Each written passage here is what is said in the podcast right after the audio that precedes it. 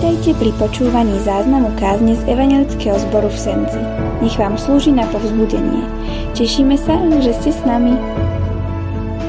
Sestry, niekedy je možno dobre nechať už len premýšľať nás počas tých paší, o čom, o čom boli, o čom hovorili a čo naplňa naše srdce. Niekedy nie je dôležité ani kázeň, niečo, čo nám niekto povie, ale nechať akoby Ducha Božia, aby hovoril a prebudzal veci v našom srdci.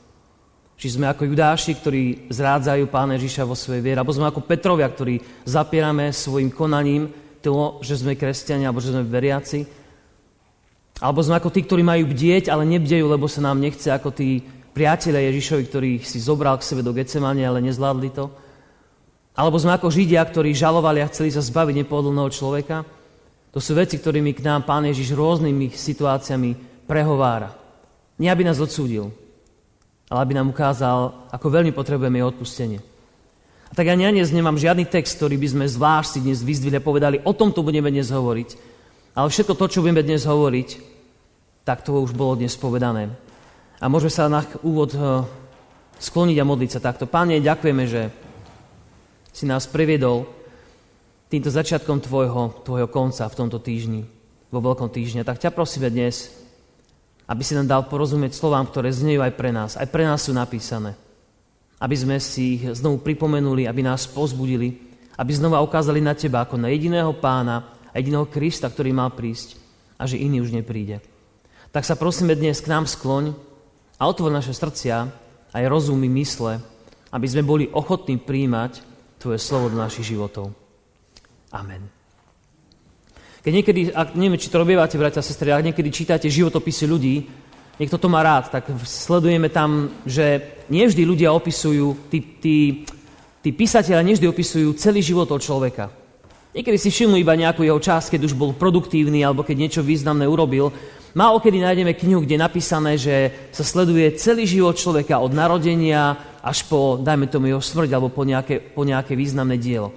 A takisto aj o pánu Ježišovi, keď čítame z Biblie, máme štyri e, evanielia, ktoré hovoria o jeho narodení, o jeho živote, až po jeho smrť, po ukrižovanie, až po vzkriesenie.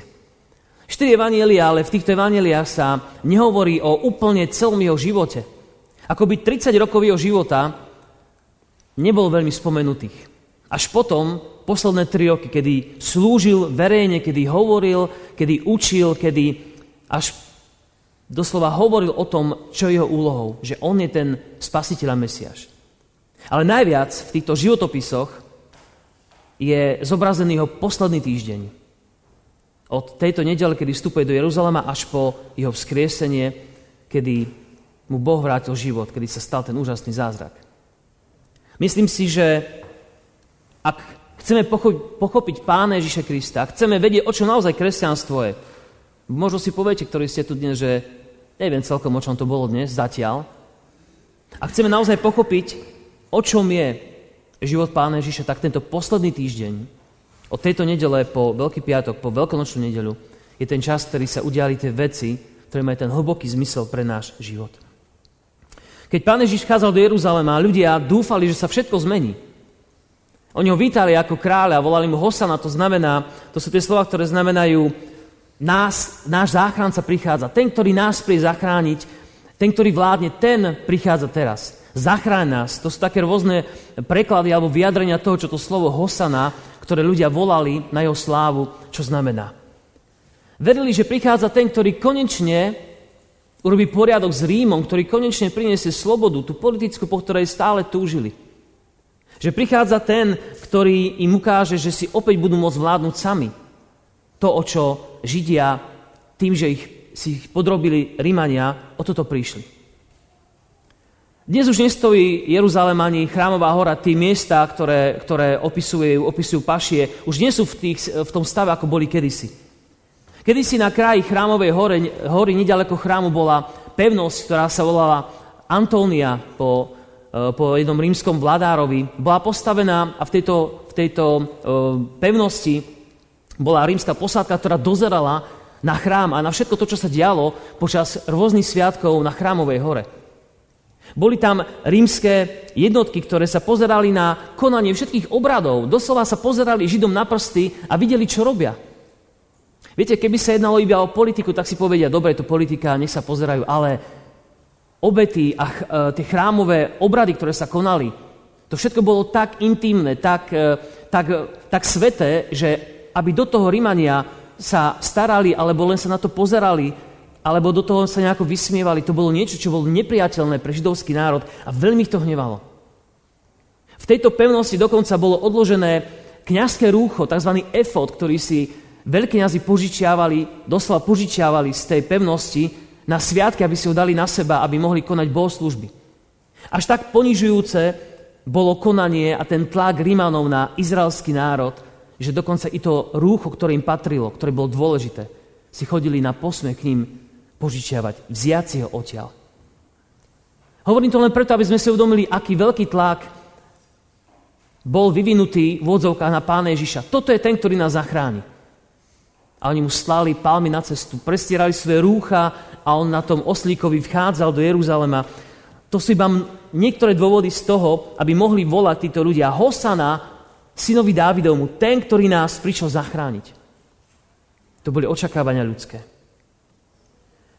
A Ježiš naozaj prichádza z tej olivovej hory, z toho strmého kopca dolu cez údolie, Kidron, prichádza ku Zlatej bráne. A on ju prechádza a ľudia mávajú a kričia. A prichádza na oslíkovi, tak ako je napísané u Zachariáša, pozri, tvoj kráľ prichádza k tebe krotký, sediac na oslovi, na osliadku ťažnej oslice. Viete, vstup pána Ježiša to nebol príchod, ako by sme si my predstavovali, so silou, s mocou, na nejakom úžasnom, obrovskom koni, ktorý, ktorý demonstruje alebo potrháva silu toho kráľa, ktorý potrháva to, že tento kráľ, ktorý prišiel, je naozaj ten výťazný. Toto nebol Ježišov vstup. Koľkokrát my ľudia by sme si predstavovali, že ten, ktorý nám pomôže, či to už politik alebo niekto iný, musí mať veľké ústa.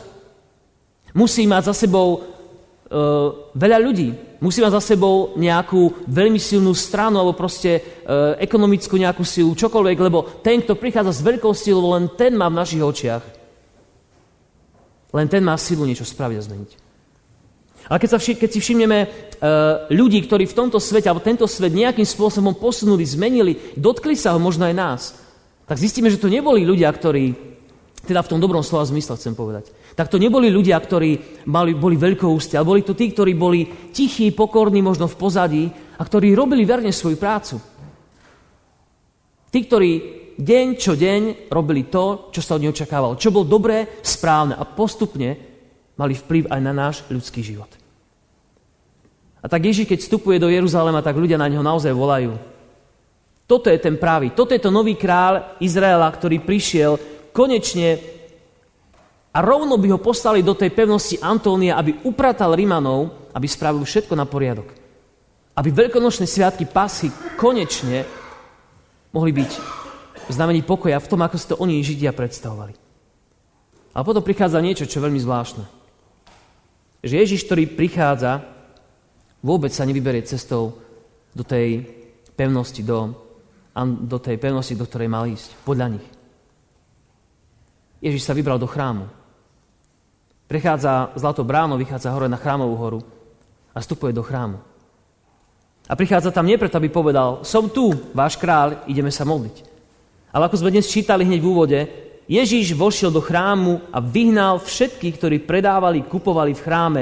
Peňazomencom poprevracal a predávačom holúbiť z lavice a riekol im, napísané je, môj dom bude sa volať, menom sa bude volať domom modlitby, ale vy ste s ňou urobili peleš alebo brloch lotrov.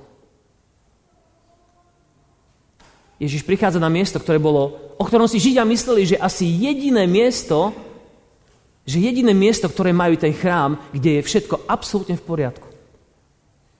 Ak nič iné v živote by si Židia neboli, alebo neboli by mali, tak by povedali, chrám je to miesto jediné, kde prebýva Svetý Boh, kde je truhla zmluvy, kde je Áronova palica ukrytá, kde je, e, kde je čbán s manou, kde sú dosky desatora, ktoré Pán Boh dal Mojžišovi, všetky tie sveté, dokonalé veci, ktoré symbolizovali prítomnosť Pána Boha, na ktorých sa ľudia zakladali.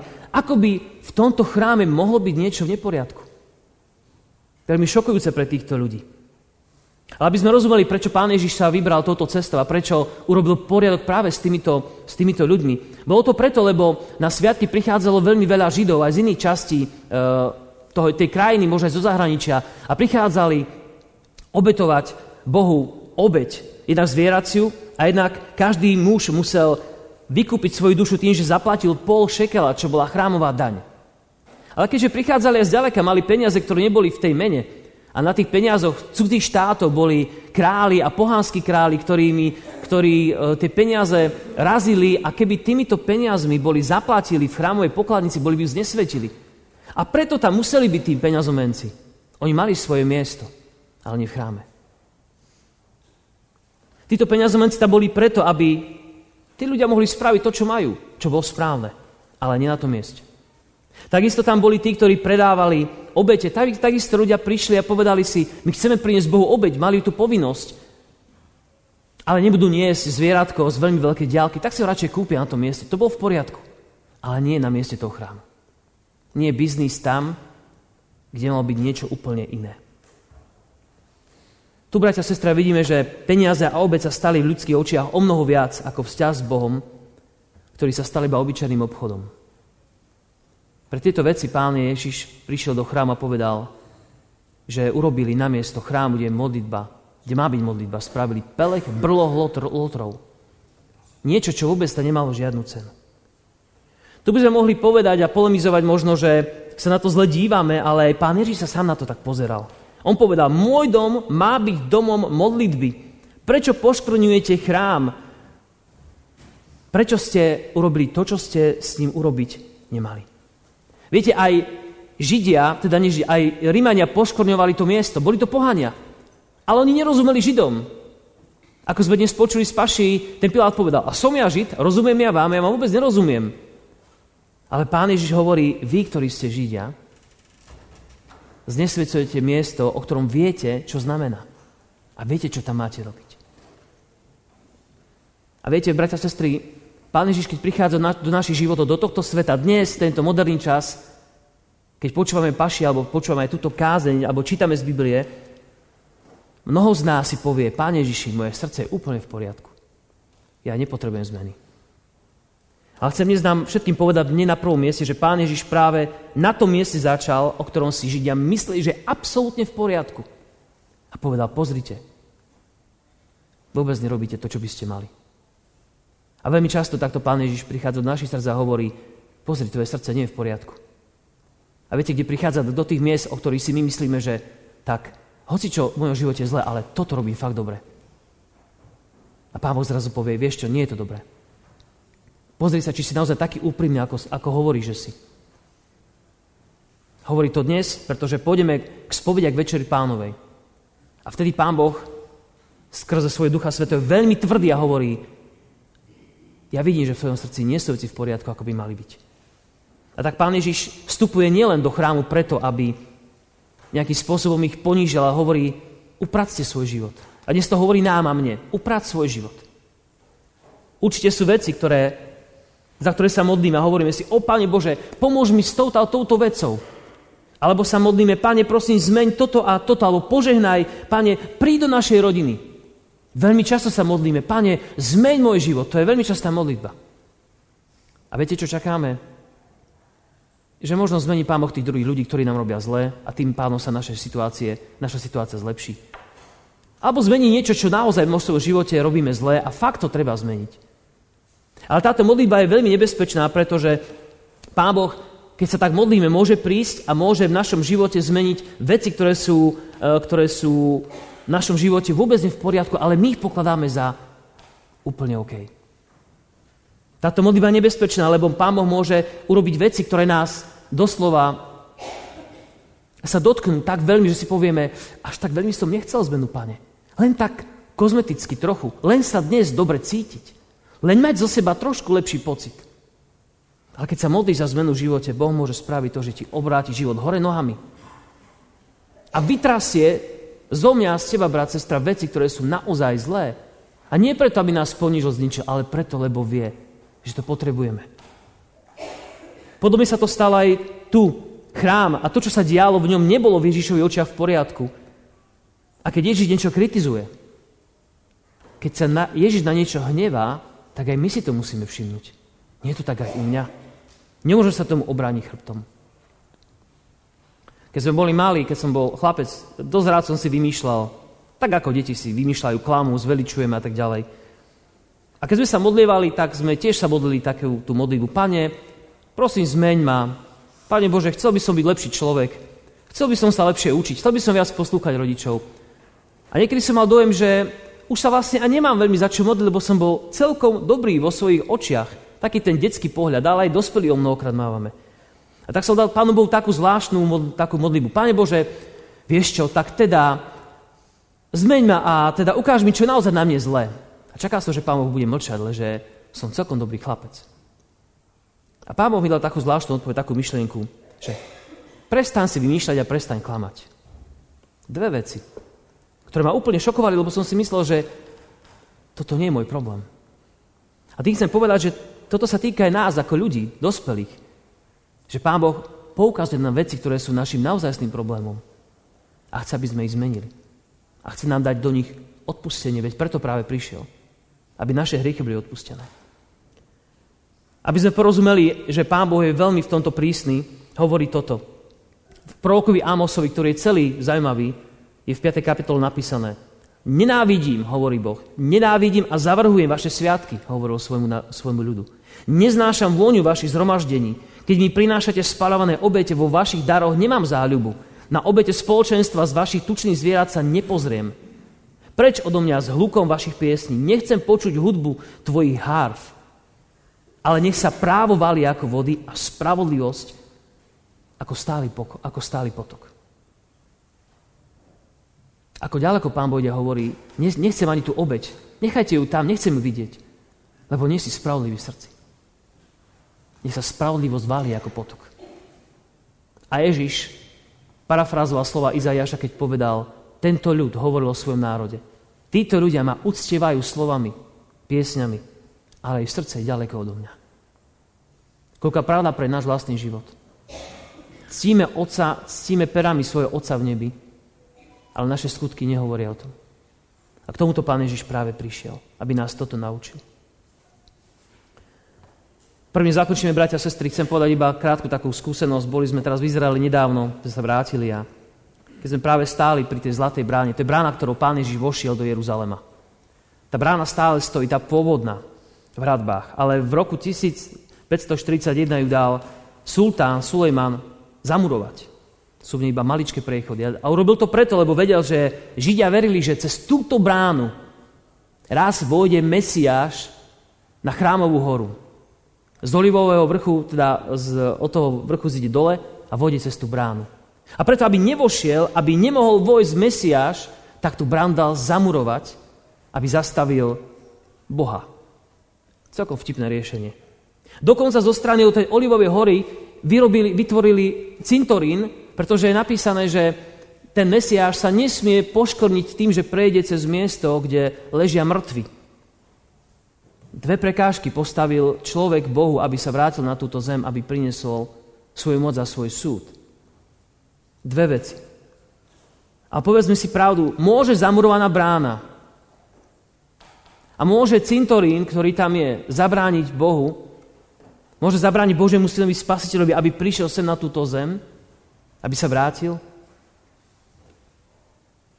Myslím, že nie. Kto si to myslí, je veľmi naivný, veď si spomeňme na to, že smrť neudržala Krista v hrobe, ale na tretím bol vzkriesený.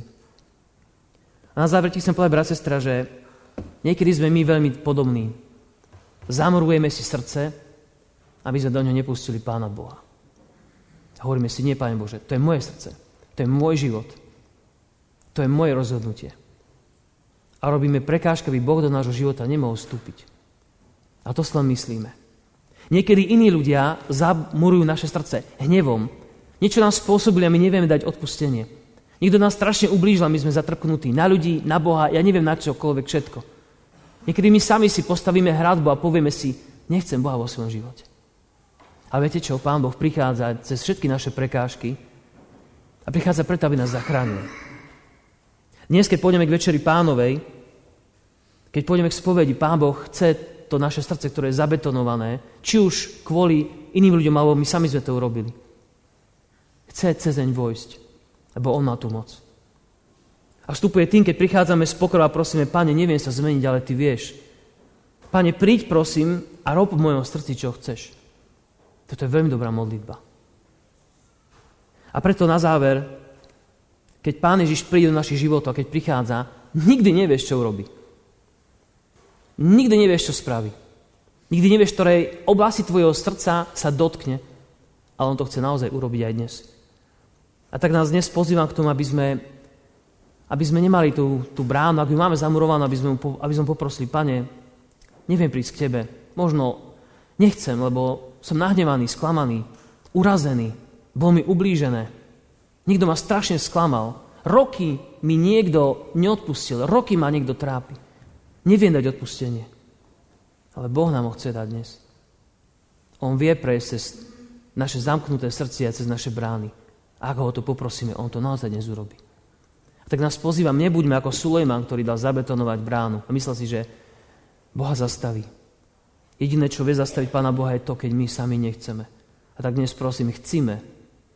Chceme a poprosme Pána, aby prišiel, aby urobil to, čo chce urobiť v našom srdci. To, čo my dnes potrebujeme. Amen. Skloňme sa ku krátkej modlíbe a modlíme sa. Páne, ďakujeme Ti, že si ochotný stále vstupovať do našich životov. Že si na deň nechal žiť len tak. Tak ako my to niekedy povieme a hodíme rukou, nech si robí, čo chce. Ty tak nerobíš. Ty sa stále uchádzaš o nás, lebo si nás draho vykúpil krvo Pána Ježiša. Vieme, že to my by sme mali byť na kríži potrestaní.